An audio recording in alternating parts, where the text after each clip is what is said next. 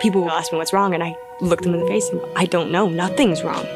There's just something that's bothering me.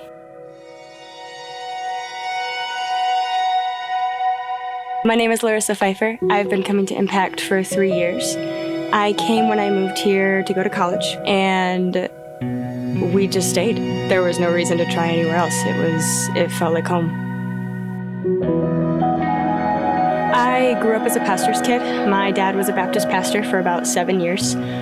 As a kid, God was always viewed as this great man that's in the middle of an ocean that you can only get to if he sends a boat to get you and bring you to him. When I was about 13, our church decided that they didn't want my dad there as a pastor anymore. There was a lot of anger toward my dad, and I remember being 13, 14 years old, feeling that inside. Even though none of the anger was directed at me, it was all directed at my dad. I felt it. I was very tingly, I was very shaky. I remember everything just kind of tunneled, and that's when I had my first seizure mom just assumed that I was exhausted and I just passed out. And I just remember sitting there just thinking, something's wrong. I don't know what's wrong, but something's wrong. Every once in a while, I would get that again. It was tingly and shaky feeling and tunnel vision and couldn't hear anything that was going on around me. And all I could really think to do was get on the ground and not move. The first one I qualify as a panic attack was after I moved here for college. And when this panic attack hit, I ran. The only thing I could feel like that would make me feel better was I just completely stripped down and went into the shower and just sat there. And then that wasn't working, so I got into bed and I wrapped myself up as tight as I could with blankets, and I finally was able to just calm down. I called off work. I just couldn't get myself in the mindset to do anything but homework. It was just homework homework and sleep, homework and sleep. Not feeling like I'm on the ground, not feeling like I can even see through my own eyes, more like I'm walking around and I'm viewing myself as someone else looking at me. And then I started having seizures after seizures after seizures. I would go, I went to get my wisdom teeth out, I had a seizure in the lobby. I went to get blood work done, I had a seizure.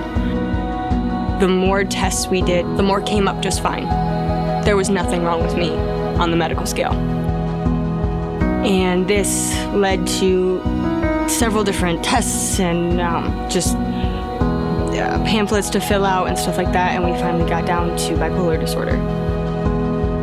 But it would only be able to express that in complete shutdown of my body. And that came out in panic attacks. That's when I have the most anxieties when I'm manic because you're hyper aware of everything going on around you. This is me with arms open wide, saying, Jesus, I can't. I can't get to you on my own. That's one of the biggest things that's helped me get through all of this is remember I don't have to fix me. There's nothing wrong with me. I'm broken, I'm a human being, I'm a vessel, that's the point. I'm supposed to be filled with something else, I'm not supposed to be filled with myself. And that's when I kind of started diving headfirst into here and making sure I was around people that were pouring as much as I was giving out. I don't need to try and fix me. I need to try and let God reshape me and use this as gold in the cracks. God is the only one who could stand on the water and teach me how to swim while I'm there. He's the only one who can walk out on water to me to help me get back to solid land, and he's the only reason that I'm still here. I'm Larissa. I've been battling mental illness, and through Christ and the Holy Spirit, I have learned that I don't have to sit in that chapter. I can turn the page.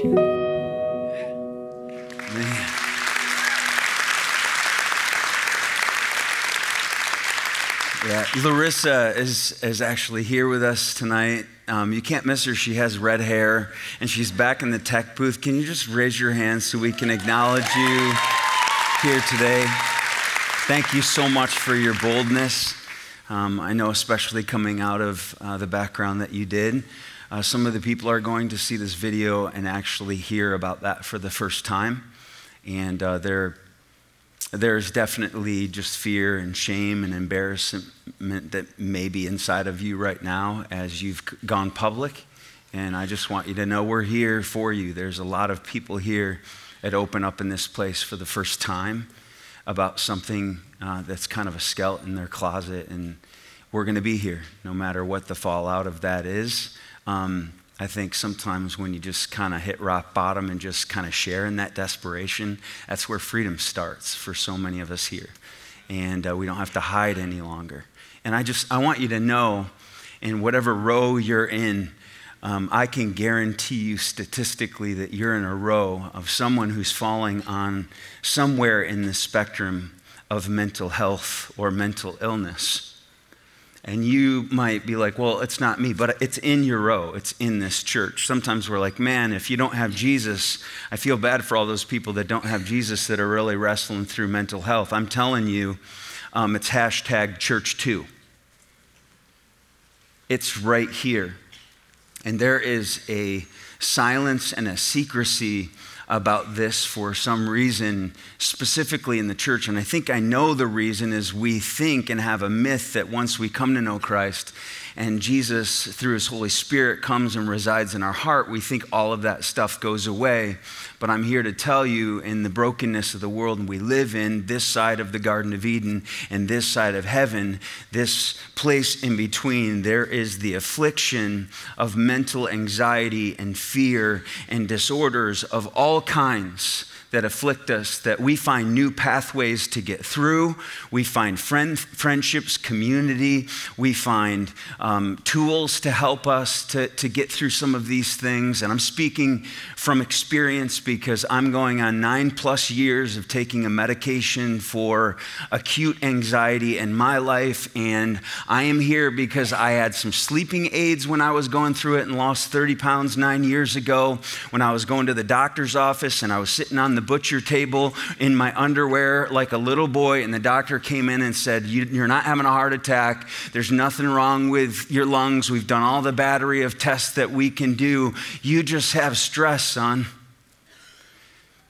and I started a journey, and I have found in friendship and reading God's word and memorizing His word and filling myself with the Spirit and going through freedom appointments and having people anoint me with oil and having people do all kinds of crazy things. When you're going crazy and when you're losing your crap, you'll do anything.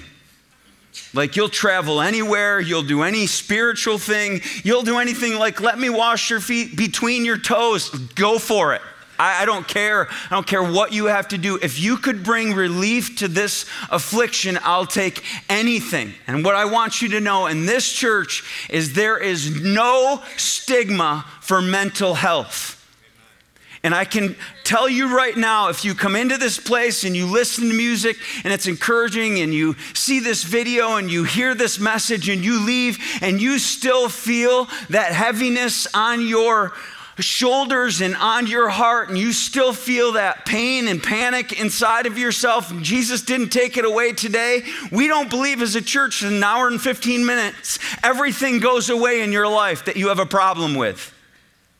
That sometimes it goes for weeks and months and years, and sometimes you fight the good fight for the rest of your life with good hearted people around you that are fighting with you, and you can survive this and you can thrive in the middle of your mental disability or disorder or emotional breakdowns. You are valued, you aren't crazy. Amen. And you are among friends. And you are in good company in this place because whether you know it or not, I'm the pastor here and I get the emails here and I meet with the people here and we are dumpster fires in this place. So nobody's going to pull a fast one on me. I'm looking at Dan Boone. He meets with, like, he's on the recon. He goes in where I don't even want to go into the darkness, and he sees the darkness that fills even people in this place. And I'm telling you, we're not scared of it. Because greater is he that is in us than he that's in the world. But we are also not pretending with little quibs that today we have a special little elixir or silver bullet that's going to take it away. And if you just pray this one thing, or you just through incantation, just, you know, say this prayer or the Lord's Prayer or, or pray through the rosary one more time, none of that stuff is going to take away the stuff I'm talking about today. We need it all. We need medication, we need doctors, we need therapists, we need coaches, we need people to disciple us, we need church, we need the war of worship to sing out our, our heart's desire to God. We need the Word of God that's the sword of the Spirit to slice through it. We need the armor of God. We need it all. And we need each other. And one thing we need more than anything is for the church to get real and quit just dressing up and, and kind of faking this faux Christianity, this pseudo Christianity. It's crappianity, is what it is. And it's not helping anybody. And it starts from leaders. Because I think we have the, the most to lose in many ways. We're scared to death if we open up that we have some sort of weakness or an underbelly of some sort of affliction like this that will be disqualified. And it's, it's bunk. You know how many people are starving for vulnerable leaders who will honestly, with transparency, open up that, yes, I can lead with strength, and I can lead with strength precisely because I glory in my weaknesses. For when I am weak, then God is strong.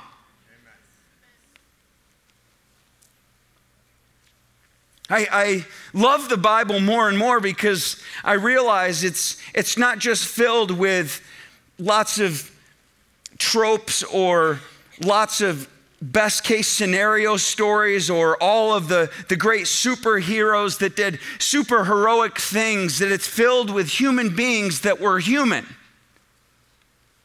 And, and one of them I want to look at today that doesn't get a lot of playtime as it relates to mental illness or mental health is Paul. Because if I have an image of Paul that's a superhero, I'm sure that you do too, because he's the guy who was just like studied under Gamaliel, had the best education. He was incredibly smart, incredibly gifted. He was a church persecutor that became a church planner on the road to Damascus. His life was converted. He went out, he looked at the disciples who at the day had spent three years with Jesus. They were like pretty cool dudes. And he went to them and he's like, You're not leaving Jerusalem for some reason and fulfilling the Great Commission to go from Jerusalem to Judea to Samaria to the ends of the earth. So I'll tell you what, you stay in Jerusalem and you minister to the Jews, and I'll take care of the rest of the world. That's the kind of juggernaut this guy was. This guy was a powerhouse of Christianity. He wrote half of the New Testament, he spread out to Asia Minor and took it to the ends of the world as it was known at the time. So everybody looked at him and got his letters that we read about in the New Testament. We're like, that guy is all that in a bag of chips, man. That guy knows his stuff. He's an amazing leader leader, he is a powerhouse of, of God. And I think Paul started reading the press about himself and said, I, I think I got to come clean, not who I am in God, but who I am without God as a human. So that you can make a delineation between looking at Jason as a guy who has the armor of God and clothes himself with Christ and filled with the Holy Spirit, lives with the fruits of the Spirit, which is the Trinitarian covering. The armor of God, the clothing of Christ that's mentioned in the Bible, and the fruits of the Spirit, all those things are certainly me, but that is me with God, the hope of glory, as Paul says. That's me hidden with Christ in God, as he says in Colossians. That's not just me, that's me with God. And I think Paul was like, I hear things being spoken of about me, and what they don't realize is me without God ain't much to talk about. In fact, me without God, the older that I get and the more that I go through, is thinning and it's getting thinner. And I need to tell people in a vulnerable, transparent way who I am. And I think as a leader, I wonder when I read this passage in 2 Corinthians 1 if he was speaking this out to get this off of his chest because it's like, I need to feel real. Or if it's like for the good of the people in Corinth that he was sharing for. But we read in 2 Corinthians 1, if you have your Bibles, you can open up. If you've never seen this before, hopefully today will just be an illumination, and a revelation that you'll experience a visitation of God afresh in your life. That's my prayer. Chapter 1, 2 Corinthians, starting in verse 8. I love how Paul starts this off. He says, We do not want you to be uninformed, brothers and sisters, about the hardships or the pressures we faced in the province of Asia, for we were under great pressure far beyond our ability to endure, so that we despaired even of life itself. Indeed, in our hearts, we felt the sentence of death. But this all happened that we might rely on God, not ourselves, the one God who raises the dead. Now, before all of we Christians go to the end, and dismiss the beginning and be like, oh, we know the end of the story. It's all about the resurrection of the dead. It's all about God's redemption. Good. At least we're going to end with a little whipped cream and some cherry on top. I want to start the way He started and to strip away who we are without God's armor and His clothing and the Spirit's filling. I love it when He says, I just don't want you to be uninformed brothers and sisters. It, it, it's that sort of misinformation that, that can kill people and community and really the strength of the church of God as the expression of God in this world is that we are uninformed and misinformed and misinterpret each other every single day. And he said, I, I just don't want to be misrepresent, misrepresented. I don't want to be misinterpreted. I want you to know who I really am as a human being. Paul the human, not just Paul the Christian. Because in this room, we are all humans. And some of you here are Christians, some of you are not. The good thing about this message is this is for everybody because I want to talk to you about the human experience and the Christian experience. And he said, I think sometimes you, you're underneath a mish, myth or an illusion of who I am, and you have labeled me and you have pigeonholed me to be a certain way, and you are uninformed about who I am and what I'm really in the middle of and what I'm going through. If you only knew, and it seems like you don't know, so I'm gonna come out. And I'm gonna out myself and let you know who I really am without God. I can't let you be uninformed anymore. Some of you think you know me. You don't know me. I don't know you. You don't know the people in your row. The reason why we have to have so much compassion, not just conviction over our, our values and our creeds, but compassion for humanity, is we just gotta be open to the fact that we don't know what we don't know about the affliction in people's lives. And we gotta show up every day and be kind to each other. Like, you don't know who you're walking by. I don't care if somebody's got road rage and they flip you the birdie and you want to respond in kind. You have no idea what hospital they might just come from. You have no idea what just happened to their child. That they're just about ready to snap, they're about ready to lose their mind. And, and we use that all the time, man. Oh my goodness, I couldn't believe it. The Lions, you know, lost again. I'm just losing my mind. No, I'm talking about really losing your crap. Some people are, are literally on a thread and they're hanging over the precipice of an abyss and they are so just tap out and so strung out in their life and you're meeting them. It's so easy to be like god i know what's going on in their life. They're just jerks. Well maybe they are in that moment but they demand our kindness. We need patience and compassion and long suffering is a better word for patience how long can you suffer with somebody who's suffering? That should be the church. We should be the entity and the organism that suffers the longest amount of time with a person who's suffering.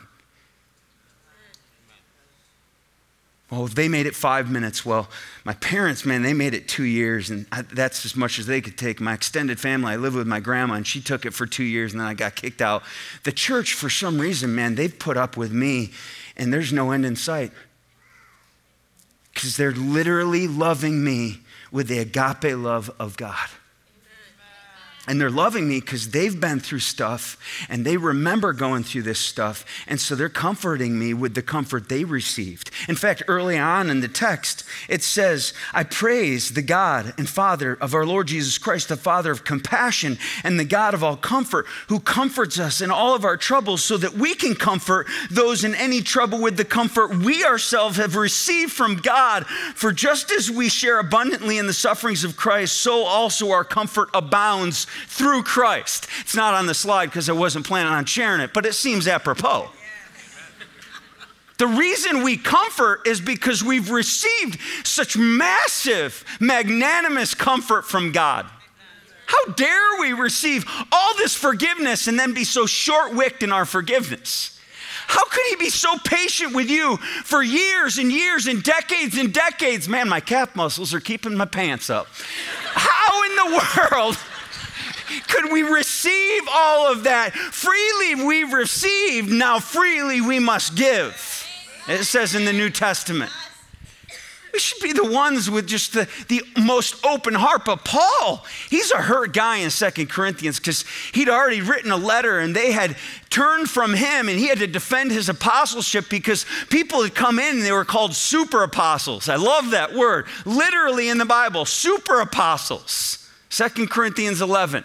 They come in, they're all that, and they're coming in with, you know, flowery speech and silver tongues and dressed in the garb, and they've got it all going on like Donkey Kong. And he comes in, and what is the way that he expresses his authority as an apostle? He strips down all the super out of the thing and says, I want you to see me. What gives me credibility as an apostle is emptying myself like Christ emptied himself, called the kenosis in Greek, Greek, and he made himself a servant of no reputation. And he took on the likeness of humanity, and he served, and he suffered, and he sacrificed for people. So I don't want you to be uninformed. And he goes on through five different layers. I don't want you to be uninformed about the troubles we experienced in the province of Asia. It sort of starts with troubles, doesn't it? The Greek word for troubles means hardships or difficulties or suffering or things you're wrestling with. A lot of these are extrinsic things. These are circumstantial or situational things. They happen to you and they pile up, don't they? Yes. Like right now, some of you are having a hard time even thinking about what I'm talking about because you're thinking about something going on in your life that you're going to have to face this week, or you're thinking about what you faced this last week, and it's trouble, and it's a struggle, and it's a hardship that you're facing right now, and you're right in the fat middle of it. And it hasn't gone to mental illness yet, but it's the first thing that starts to tweak you a little bit. It's the first thing that starts to poke at you a little bit and test you a little bit, and you start to get a little testy. And he says, I want you to know I'm walking around and I'm in different places and I'm starting some amazing things and I'm reading the press out there and what people are saying about me, but I want you to know I go through trouble. My life is not always like blow pops and skittles raining down from the sky. I go through affliction. I go through difficulties just like everybody else. I'm with you guys in Corinth. He says, Not only were there troubles that I faced in the province of Asia, we were under great pressure. Under great pressure. The word there in the Greek is kata bareo, and it means just that. It's where we get the word stress, or I'm buried, or I'm burdened, or I'm weighted down, or life is starting to get heavy. You ever said these phrases? How are you feeling like that? I just, I just feel heavy. I just feel burdened. I feel a little bit stressed out. Ladies and gentlemen, we are in a world that, in a matter of five to seven years, like statistically speaking, kids that are between the age of four and seven are wondering if they want to stay alive. Like they can barely think in abstract ways about life, and they have already come to certain conclusions in their mind based on all the information coming through social media and information through platforms and televisions and every new app we download through Disney Plus and Amazon, and we're binge watching all of this stuff. They have seen enough about life to wonder if life is worth living, and we're talking about children that are buried under anxieties and fears and traumatic traumatic experiences, and their brains are literally frying under stress. Great pressure, pressure from scholastics in schools to get good grades. Why do you need to get good grades? Well, it starts now, kid. I want to put you with somebody that can put you in the uh, next level because I want you to like graduate college when you're a freshman so that you can graduate grad school when you're 22. And all this stuff, no kid left behind, has turned into a dumpster fire of pressure. Teachers can't even teach our kids anymore normal everyday things because all they're thinking about is I got to get them ready for a test. So we're giving them tests to take tests so that we can get money from the government. And it's not about dwelling with their story and caring about the whole of their life. It's all about the grade they get on a test so that they can someday make it and not live down, by the river near the bridge. And they're freaked out.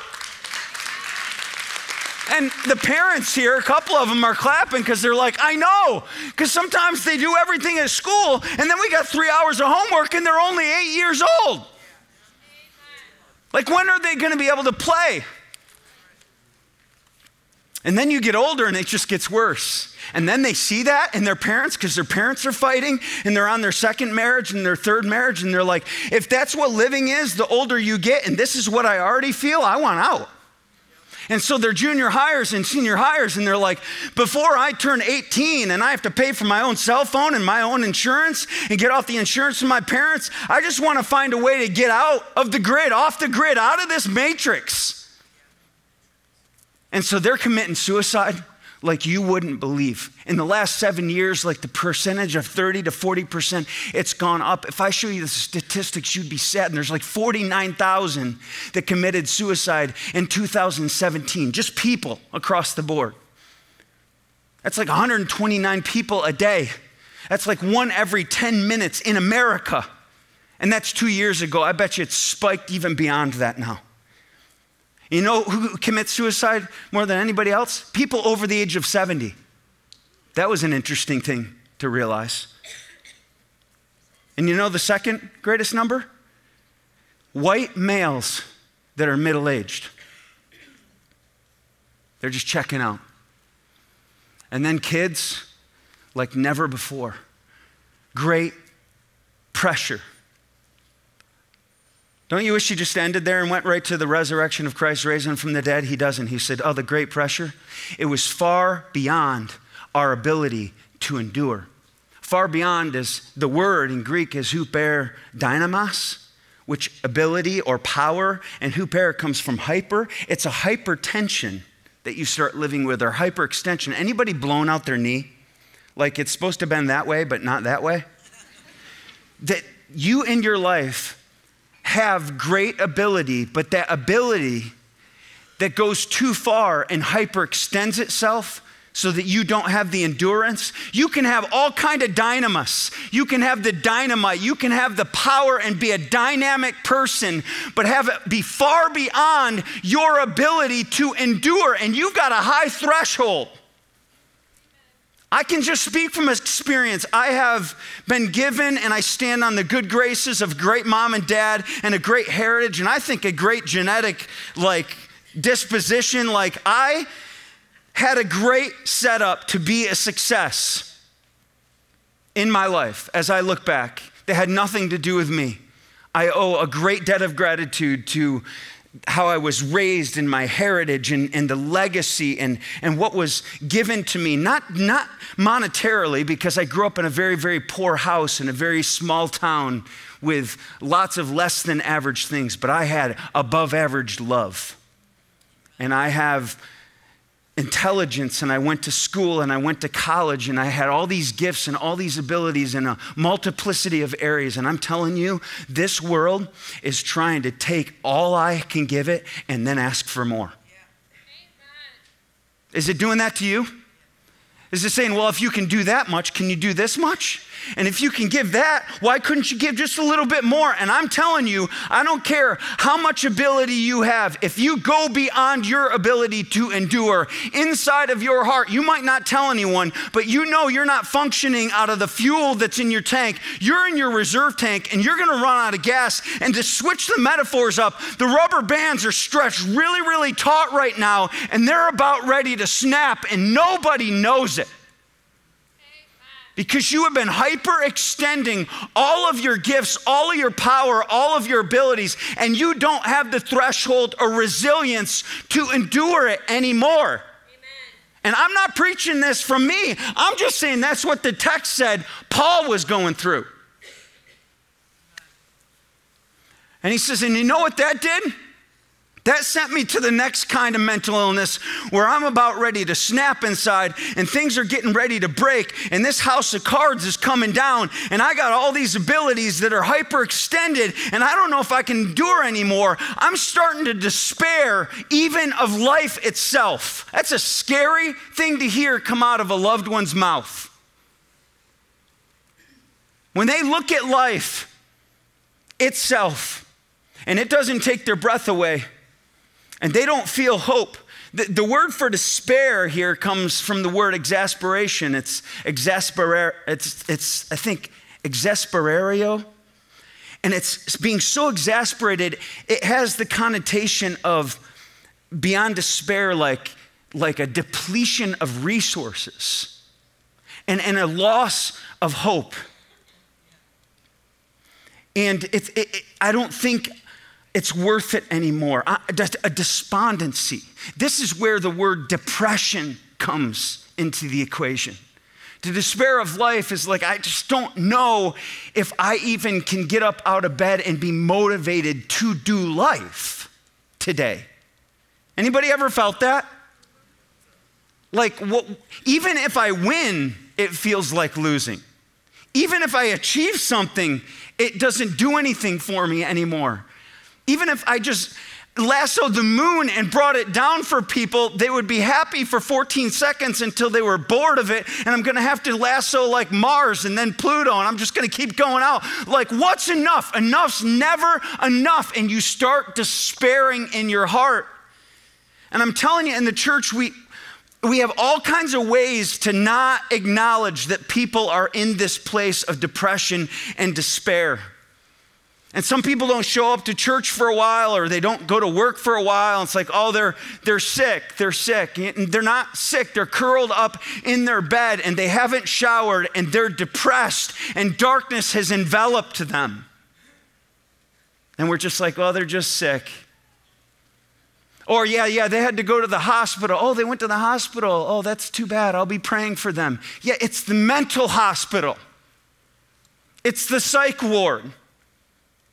It's a facility to take care of them psychologically, where the fissures start, started to turn to fractures, and they need like a therapist to talk them through this despair that's closing in on them. And I'm telling you, it's spiritual. The enemy is having a heyday, and it's emotional, and it's psychological, and it's relational, and it's familial, and it's sometimes even theological but it's all closing in on them and they can't handle it and they just stop and they're paralyzed because it goes from problems to pressure to, to me, which is a power like outage, to paralysis. And some of you here are in despair this morning and nobody knows about it. In fact, a, a young girl came up, she's going to turn 18 tomorrow. And that's a tr- trigger point for her because she's been happy. She said it was her first time in church with her dad last night. And she started crying during the video by one thing that Larissa said. And she said, I have for years been making everybody around me feel like I'm happy, and I am sad all the time, and I'm the only one that knows it, and you. And my dad saw me crying during the video and he was like, What's wrong? And she's like, Nothing. Nothing. And she said, I'm just scared to let people know that when I get into social settings, sometimes I leave and it's not to go to the bathroom, it's to leave because my heart is racing and my blood is hot and I'm having a social anxiety. Some people here are literally just just trying to hold it together to be in this room because they're claustrophobic and this is too many people and they're just having an attack right now. I've actually laughed my head off at a funny joke while having a panic attack because I've learned how to like sequester it over here while what I feel isn't what's real and I can separate it and I have the tools to say that's not real just because I feel that. But some people don't have those tools yet and they don't know how to have pathways out of what they're feeling in the moment. And she just, tears just pouring down her face. There was another woman, she was driving by and she was having like panic attacks and fear and she was crying. And it was six o'clock and she hasn't been to church here before and she hasn't been to church in a long time. And she, she said, I felt God say, You need to go to that place. So she came in and she's like, And then the first song came up and you were talking about darkness and I just started crying that God is for us and not against us. And, and then I cried during the songs and then the video and then what you shared. And I was like, I, I think God wanted me to be here. I think I'm going to come back. Do you understand that God actually knows not just your name, but your frame of mind, your mental state? He knows where you're at. He'll stop you right on M21 and say, Go over there. And she's just crying. And we get to pray. Despair. Sometimes it's just regret, like I did a horrible job with my family. Sometimes you had a great life and now your kids are filled with anxiety, and that's made you filled with anxiety because you cannot stop their anxiety, and now you feel for their anxiety. Does anybody know what that is? Secondary anxiety? I could fix myself if it was me, but it's them, and that makes me feel more out of control, and I feel more filled with dread and trauma and fear and paralysis than, than they do because I'm afraid for them despaired even of life itself. And just when you thought it couldn't get worse, he, he goes where nobody goes hardly any of the time. He said, Indeed, in our hearts, we felt the sentence of death. If you just do any reading on the commentary, the word sentence of death is a court term, and it means he looked into his own heart and he asked his heart, the jury and the judge of his heart, in his own mind, with all of these voices inside of his own soul Soul, should we keep going on or not? And the jury says, We have a verdict. Will the defendant stand? We find the defendant guilty on all charges. Die. Your own heart and this typically takes place between 1 and 4 in the morning for most people. And if you don't know what I'm talking about, just talk to somebody where they're in their heart of their heart and they're talking to themselves and they're asking the question, is it worth it to keep going on? And e- even they're either having thoughts of suicide or they're having plots of th- suicide. In fact, I just came in today. Can I share this? Can I share this from the one who shared it with me? Yell, yell yes if I can. Yes. No, you're not the one. I just want you to know I came in today and somebody listened last night and came. And I respect that they don't want anyone to know this. And they just said to me, I want you to know that there were times where I was plotting my own death, but I couldn't figure out how to weigh a way to make it look like it was accidental, even though it was purposeful. And I, I said, Thank you for articulating that, because a lot of people have done the same thing. Even if you've been in a place where you're like, I don't have the guts to kill myself, I just know I wish I wasn't alive. I think that would hit a bunch of people. In this place right now. You despair of life itself, but you, if you could figure out a way to get out of here and not hurt your kids or your wife or your husband, you just want to go to heaven, which is a nice Christian way of saying, I don't want to be here anymore. Paul felt that. And he looked at his own heart and said, Heart, I know you're with me. No one loves me like you do, soul. We're in this together. Soul, should I keep going on? And the heart comes back, the gavel comes down, and it says, Die! In fact, the word for the sentence of death is thanatos. Anybody watch the Avengers lately? It's where we get Thanos or Thanos or Thanos or whatever his name is. I don't like the Avengers, didn't watch the movie, don't care. but it's interesting, you look at Thanos in the movie, and there was, I was talking to someone about it, and they said, one line in the movie he says is, I am inevitability. the God of death or the God of inevitability, this is what we're talking about here is it is inevitable. Don't even try to stop me. We're this far down. There's no going back. There's no hope for you to change my mind. It's over for you. It's inevitable. You're going to get taken out either. You're going to take yourself out or someone's going to take you out, but you need to be taken out. That's a scary conversation to have in your head between 1 and 4 in the morning when it feels like everybody else is asleep but you're wide awake with insomnia. Why would Paul share this? 2,000 years ago. I'm going to give you just a, something that comes to my mind because he wanted to. And because he felt that this human experience would resonate with the human beings in Corinthians that would explain to them ways to not normalize suicidal thoughts, to not normalize all these feelings in the sense that we are we are saying this is a good thing, but to normalize it, saying, can we open a conversation about what's really going on in our brain space? And certainly there are certain people here that can't share everything to everyone, but can you make sure you're sharing some of that with somebody because some of you here are just like well i'm not i'm not the person that's thinking su- su- suicidal thoughts or i'm not having mental breakdowns and i'm glad. I, I just that's no knock on you if a lot of what i'm saying you're like this is news to me man. I'm just like living life and living large and shot three buck this weekend and they were all over 10 point and it was awesome. I have the best life ever Speak, speaking of hunting, it was really great because I don't hunt. I hunt my, my wife and I hunt for my boys and hunt for different things like this, but I don't hunt deer. But deer are all over my property two days ago before guns started going off. And they were in my backyard, and there were two little buck that were fighting for territory. And I don't know how all that works because I haven't read up much about hunting, but there's territory and they pee on stuff and all that stuff. Anyway.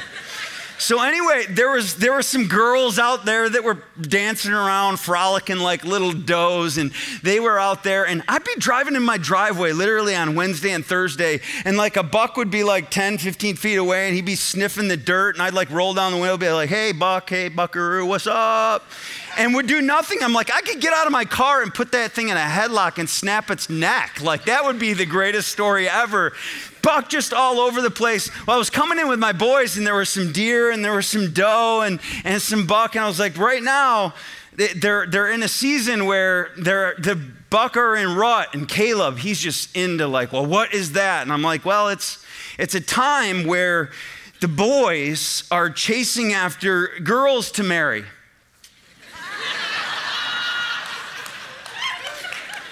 And my son, God bless him, knows the difference between singular and plural from school. And he's like, Do bucks, the boys marry lots of girls? And I'm like, No. I just lied because I don't want him to know about the polygamy in the deer community. but it was so funny. And he's like, and then he said, Do the girls ever chase the guys? And I'm like, No, it's just like real life. You know, it's, it's, it's a hard world out there, fellas. And then he wanted to ask more questions about what the Bucks do when they get married. And I said, well, they just get married and uh, live happily ever after. I just went all Disney on them. Anyway, some of you here don't understand like some of what I'm talking about. You're having a good life right now, but you do understand trouble. Everybody understand trouble? Raise your hand in this place. Everybody that gets pressure, raise your hand in this place. I'm going to stop right there, okay? So we get the beginning part of problems or difficulties or pressure. Some of you are born with a particular personality or a disposition that you're pretty sensitive, that you have spidey senses that there's transference that happens in life and, and you, you carry things because you care about things. And maybe we just will call it concern. And it moves from being sensitive to concern, to burden, to stress, to pressure. And then it moves from stress and pressure to anxiety. And it moves from anxiety to fear to an anxiety attack. And then anxiety attack, the first time feels like you're having a heart attack. And then from there, it moves to something like dread. And it, and it moves to worry. And it moves to going down wormholes of like worst case scenarios. And then you panic. And then you have a panic attack. And then you have insomnia. And then you have a mental breakdown. And then you have suicidal thoughts. And somewhere on that continuum, you're in this room today. And I want you to know if you're not all the way down here, there might be a day you will be. And you need to know this scripture exists that you're not alone. And Paul says, This all happened. I experienced this and it happened to me that I might not rely on myself like I'm in control. I'm in control. I'll tell you when you're not in control, when finally your physiolo- physiological body and your psychological internals are at civil war with each other, and you're like, What is happening to me? I can't stop this. I can't prevent it. I didn't start it. I don't know where it's coming from, but I'm having a freak out moment and I'm crazy. I want you to know when that happens, that happened to people in the Bible too. And what they did is they leaned over and said, it just keeps me so close to God because I know I need Him. Because without the armor of God and clothing myself with Christ and filling myself with the Spirit of God so I live out the fruits of the Spirit, I want you to know without that, I'm the guy up here. But once I got God in my life, I can overcome because He raises the dead places and the dark places in me and He puts me on my feet and He pulls me close to His chest. And he says, It's going to be all right. With me, it's going to be all right. I don't care what has happened you, what you've experienced, what you're going through, you can get through it with God. And in the same book in Second Corinthians, he said in chapter 4, we're hard pressed on every side, but not crushed. We're in despair, but we're not confused, persecuted, but not abandoned, struck down, but not destroyed. And then he's like, We have this treasure in jars of clay to show that the excellency of the powers of God and not of us. He just admitted, I'm a fragile vessel, earthen vessel of God, and all I do is I'm a container with the fragility of the vessel that I am, of the excellency of the power of God. So anytime you look at me and say, Paul is awesome, I'm gonna cut you off and say, Paul is not awesome. Paul is Paul, but with God, I am more than a conqueror. With God, I can do all things through Christ who strengthens me. With God, I can do anything. But without God, you're looking at a pretty fragile, feeble guy that is on the brink of death. And so I rely on God for everything that you see. It's all God. I mean, he even in Second Corinthians 12, same book, cried out three times, Take this thorn away from my flesh. And people don't know what that thorn is. I look at things like this and I'm like, I know what it is.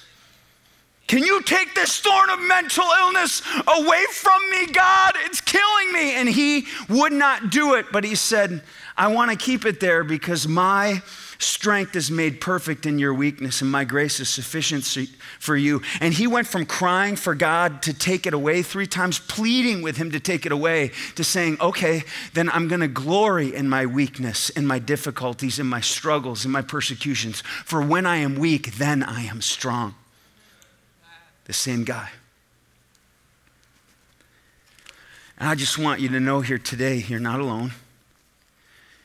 You're not crazy. It's not over for you. If, if you've got thoughts even today that this is going to be the week that you check out of this place, people love you, people would be devastated. Don't do it. We want you, we need you. There's hope. And that even if, if you have to live with a certain part of your affliction, that problem that you have in your life can be God's platform He uses in power to show His strength if you'll let Him.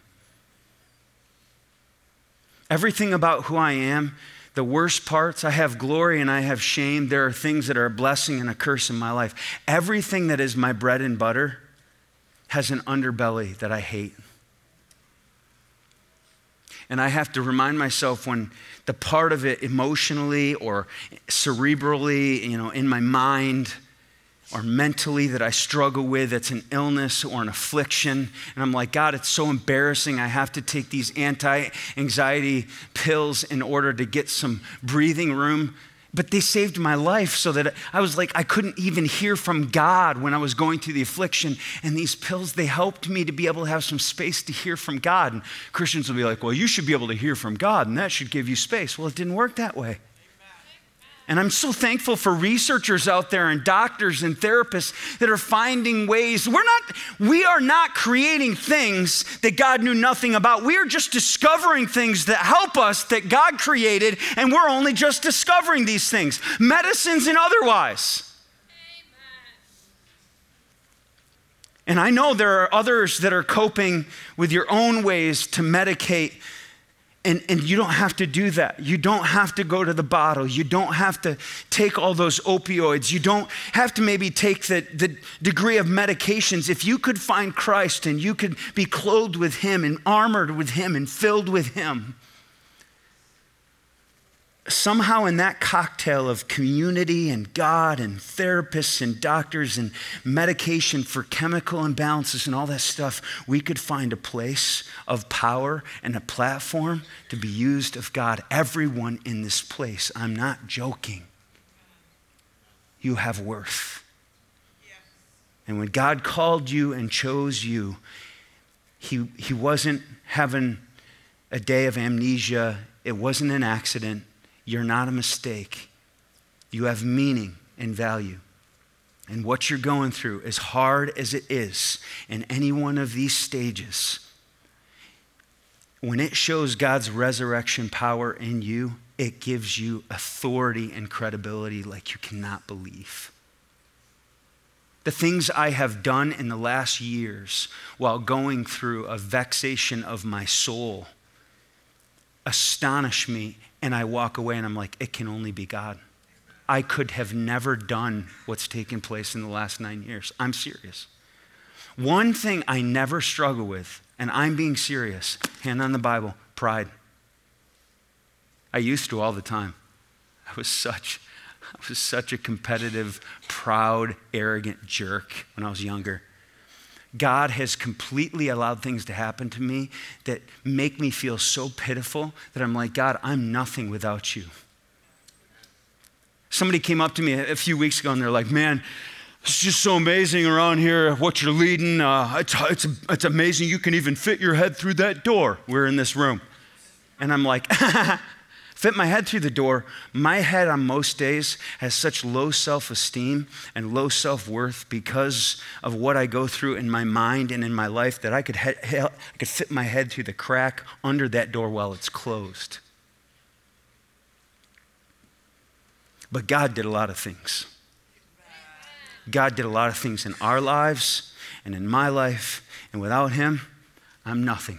And I'm going to tell you, I don't know how you're doing it without God and you probably got a cocktail of your own making to survive. But I'm telling you, you put God in the equation and start relying on Him. He's the one who raises the dead and will deliver you. It goes on in the passage by the prayers of many saints.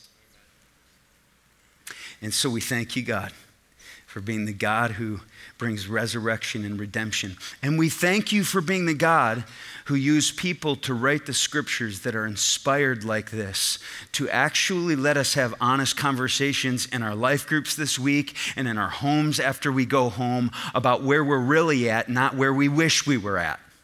And the people we really are, not the people that you know, what, what people want us to be. Because that's where we begin the transformation, the reformation of becoming all that you've dreamed for us to be. God, I pray that you would wrap your arms around every beleaguered, crestfallen, broken spirit in this place and let them know I hear you, I see you, I want you, I love you. You don't have to do anything more or less to be loved by God. You are loved by Him because you are His child made in His image. And He's going to keep chasing you down. So, God, keep chasing us down. We give ourselves to you afresh today. The broken vessels and jars of clay that we are, take us and fill us and use us for your glory. We pray this in your Son's powerful and healing name. Amen. Amen. Love you. You are dismissed. Enjoy this beautiful day.